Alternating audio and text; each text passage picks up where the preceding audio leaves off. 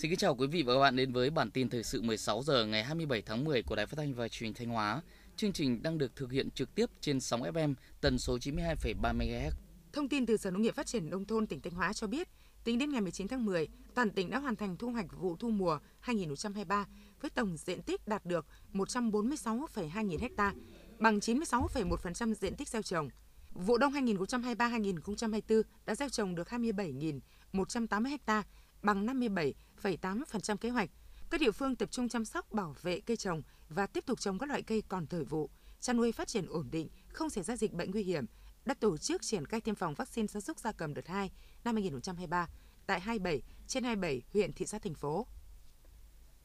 Theo Văn phòng Điều phối Xây dựng Nông thôn mới tỉnh Thanh Hóa trong tháng 10, chương trình Mục tiêu Quốc gia xây dựng nông thôn mới và chương trình Mỗi xã một sản phẩm ô cốp tiếp tục được quan tâm. Trong tháng có thêm 3 thôn bản đạt chuẩn nông thôn mới kiểu mẫu và 18 sản phẩm ô cốp cấp tỉnh được công nhận.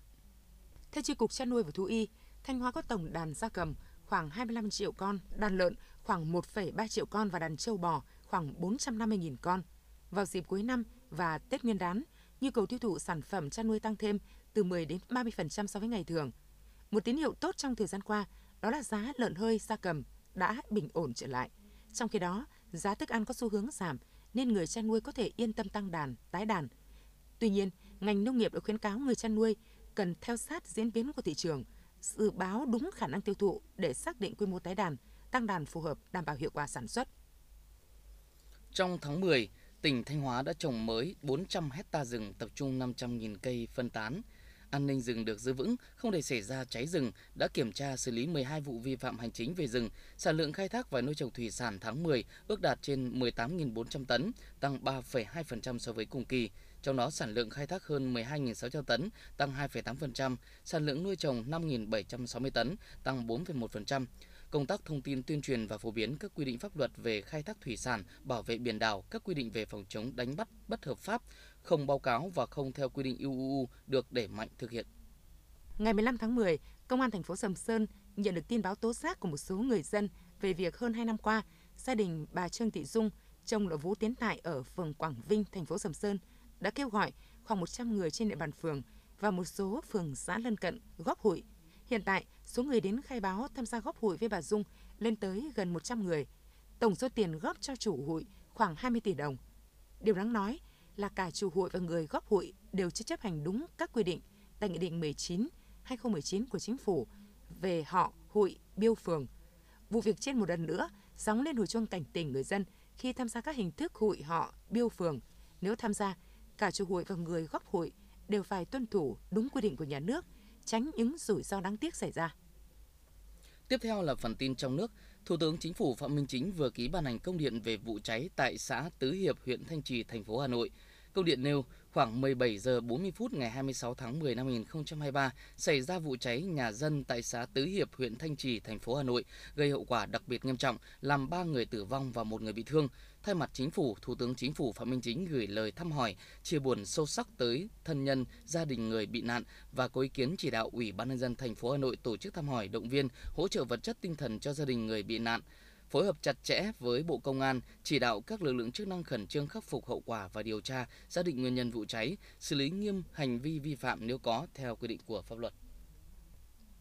Theo dự báo của Quỹ tiền tệ quốc tế, GDP của Việt Nam sẽ tăng trưởng 5,8% trong năm 2024, nằm trong nhóm 20 nền kinh tế tăng trưởng cao nhất thế giới. Trong báo cáo những điểm nổi bật về kinh tế Việt Nam, ông Michael Colarori, Giám đốc Phòng Phân tích Kinh tế Vĩ mô và Nghiên cứu Thị trường của Vina Capital xác định động lực dài hạn thúc đẩy tăng trưởng kinh tế của Việt Nam trong trung hạn và sự phát triển kinh tế ngắn hạn sẽ ảnh hưởng đến giá cổ phiếu. Những biến động trong tốc độ tăng trưởng GDP thường là một trong những diễn biến kinh tế ngắn hạn quan trọng nhất đối với thị trường chứng khoán vì sự tăng trưởng GDP thúc đẩy tăng trưởng lợi nhuận của các doanh nghiệp Đầu tháng 9, đại diện Bộ Công Thương thông tin tập đoàn Apple đã hoàn tất việc chuyển 11 nhà máy sản xuất các thiết bị nghe nhìn vào Việt Nam, còn tập đoàn Intel mở rộng giai đoạn hai nhà máy kiểm định chip tại thành phố Hồ Chí Minh với tổng vốn đầu tư 4 tỷ đô la Mỹ. Hàng loạt tên tuổi lớn như Boeing, Google cũng đã thông báo tìm kiếm các nhà cung ứng và phát triển cơ sở sản xuất tại Việt Nam. Sau một thời gian dài nghiên cứu môi trường đầu tư kinh doanh, tất cả cho thấy Việt Nam tiếp tục là điểm đến hấp dẫn của các tập đoàn toàn cầu trong lĩnh vực đổi mới sáng tạo. Cục Đầu tư nước ngoài Bộ Kế hoạch và Đầu tư cho biết tính đến ngày 20 tháng 10 năm 2023, tổng vốn FDI đăng ký vào Việt Nam đạt hơn 25,76 tỷ đô la Mỹ, tăng 14,7% so với cùng kỳ năm trước.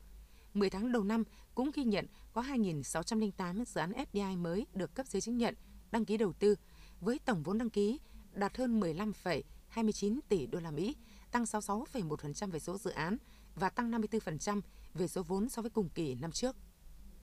Ông Lê Việt Anh, tránh văn phòng Hiệp hội Hồ tiêu và cây gia vị Việt Nam cho biết, lũy tiến từ 1 tháng 1 đến 30 tháng 9 năm 2023, Việt Nam xuất khẩu được hơn 204.000 tấn hồ tiêu các loại, kim ngạch xuất khẩu đạt 678,1 triệu đô la Mỹ, tiêu đen đạt 578,2 triệu đô la Mỹ, tiêu trắng đạt 99,9 triệu đô la Mỹ. Theo đánh giá chung của các doanh nghiệp, vụ hồ tiêu năm 2024 sản lượng sẽ giảm từ 10% đến 15%, dự kiến thu hoạch ước đạt 160.000 đến 165.000 tấn. Lãi suất liên ngân hàng những ngày qua liên tục tăng và đang ở mức cao nhất kể từ giữa tháng 6 đến nay. Cụ thể, lãi suất kỳ hạn một tuần đã tăng từ mức 1,64% một năm ngày hôm trước lên ngưỡng 2,47% một năm, cao nhất kể từ tháng 6. Lãi suất kỳ hạn 2 tuần đã tăng từ 1,66% một năm lên 2,12% một năm, trong khi lãi suất kỳ hạn một tháng tăng từ 1,86% một năm lên 2,4% một năm. Tại Bạc Liêu, chương trình phát triển Liên Hợp Quốc tại Việt Nam, Bộ Nông nghiệp và Phát triển Nông thôn phối hợp với Sở Nông nghiệp và Phát triển Nông thôn tỉnh Bạc Liêu đã tổ chức hội thảo phát triển ngành tôm ít phát thải và bền vững ở Việt Nam. Tại hội thảo, các chuyên gia đã nhấn mạnh tầm quan trọng của quản lý và giảm phát thải liên quan đến bảo vệ môi trường, đề xuất các giải pháp và công nghệ giúp giảm phát thải trong ngành nuôi tôm và chế biến xuất khẩu. Theo kế hoạch hành động quốc gia phát triển ngành tôm Việt Nam, mục tiêu đến năm 2025, tổng diện tích nuôi tôm nước lợ đạt 750.000 hecta, tổng sản lượng tôm nuôi đạt trên 1 triệu tấn, tổng giá trị kim ngạch xuất khẩu các sản phẩm tôm đạt 10 tỷ đô la Mỹ. Bộ Y tế vừa tổ chức lễ khai giảng lớp bác sĩ chuyên khoa 1, lớp 8 thuộc dự án thi điểm đưa bác sĩ trẻ tình nguyện về công tác tại miền núi, vùng sâu vùng xa, biên giới hải đảo, vùng có điều kiện kinh tế xã hội đặc biệt khó khăn, ưu tiên 62 huyện nghèo. Sau khi hoàn thành thời gian đào tạo 24 tháng, các bác sĩ sẽ công tác tối thiểu 5 năm tại các huyện nghèo được cử đi đào tạo. Tại buổi lễ, Thứ trưởng Bộ Y tế Nguyễn Thị Liên Hương cho biết, dự báo về nhân lực y tế trong giai đoạn 2021-2030, nước ta cần bổ sung khoảng 72.000 bác sĩ và 304.000 điều dưỡng. Trong 9 tháng năm 2023, thị trường lao động tiếp tục phục hồi khi số lao động có việc làm cả nước đạt 51,2 triệu người, tăng 776.000 người so với cùng kỳ năm trước. Theo Bộ Lao động Thương binh và Xã hội, những kết quả tích cực trên là nhờ các địa phương tiếp tục thực hiện các giải pháp, chương trình đề án về lao động, việc làm trong chương trình hỗ trợ phát triển thị trường lao động đến năm 2030. Theo đó, các giải pháp tăng cường kết nối cung cầu lao động, nhất là kết nối thông tin về lao động, việc làm giữa các tỉnh có nguồn nhân lực dồi dào với các tỉnh, thành phố kinh tế trọng điểm. Ngày 26 tháng 10, tàu bay thứ 101 của hãng hàng không thế hệ mới Vietjet đã hạ cánh tại sân bay quốc tế Tân Sơn Nhất, thành phố Hồ Chí Minh trong sự chào đón nồng nhiệt tiếp nối sứ mệnh chinh phục bầu trời, hiện thực hóa giấc mơ bay của người dân du khách. Tàu bay mới A321 Neo ACF giúp giảm tiêu thụ nhiên liệu tối thiểu 16%, tiết giảm tiếng ồn tới 75% và giảm lượng khí thải ra môi trường tới 50%. Ngày 26 tháng 10, cơ quan cảnh sát điều tra công an tỉnh Sơn La thông tin, đơn vị đã ra quyết định khởi tố vụ án hình sự, quyết định khởi tố bị can đối với Hà Thị Thi, xã Trường Ban, huyện Mai Sơn, tỉnh Sơn La về tội cố ý gây tổn hại cho sức khỏe của người khác. Theo cơ quan công an, Thi là nhân viên hợp đồng của trường nấu ăn cho học sinh bán trú. Do Thi bất mãn về việc nhà trường lựa chọn đơn vị cung cấp thực phẩm không đảm bảo chất lượng và nghi ngờ có việc câu kết ăn bớt khẩu phần được hỗ trợ cho học sinh, thì đã nảy sinh ý định sẽ cho thuốc trừ sâu vào khẩu phần ăn của học sinh đăng ký ăn tại nhà trường với mục đích để các em học sinh sau khi ăn sẽ bị ngộ độc để nhà trường phải thay nhà cung cấp thực phẩm. Tối 26 tháng 10 tại Hà Nội, Hội người cao tuổi Việt Nam phối hợp với Bộ Văn hóa Thể thao Du lịch tổ chức khai mạc Liên hoan tiếng hát người cao tuổi toàn quốc năm 2023 với thông điệp Người cao tuổi sống vui, sống khỏe, sống hạnh phúc. Tham dự liên hoan có 19 đoàn nghệ thuật quần chúng người cao tuổi đoạt giải A tại Liên hoan tiếng hát người cao tuổi ba khu vực vừa được tổ chức trên toàn quốc. Liên hoan là dịp để người cao tuổi ôn lại truyền thống cách mạng, truyền thống người cao tuổi, góp phần xây dựng tổ chức hội người cao tuổi ngày càng vững mạnh, nâng cao chất lượng, hiệu quả phong trào toàn dân đoàn kết, xây dựng đời sống văn hóa. Thông tin vừa rồi cũng đã kết lại chương trình thời sự của Đài Phát thanh Truyền hình Thanh Hóa. Xin kính chào và hẹn gặp lại quý vị và các bạn trong những chương trình sau.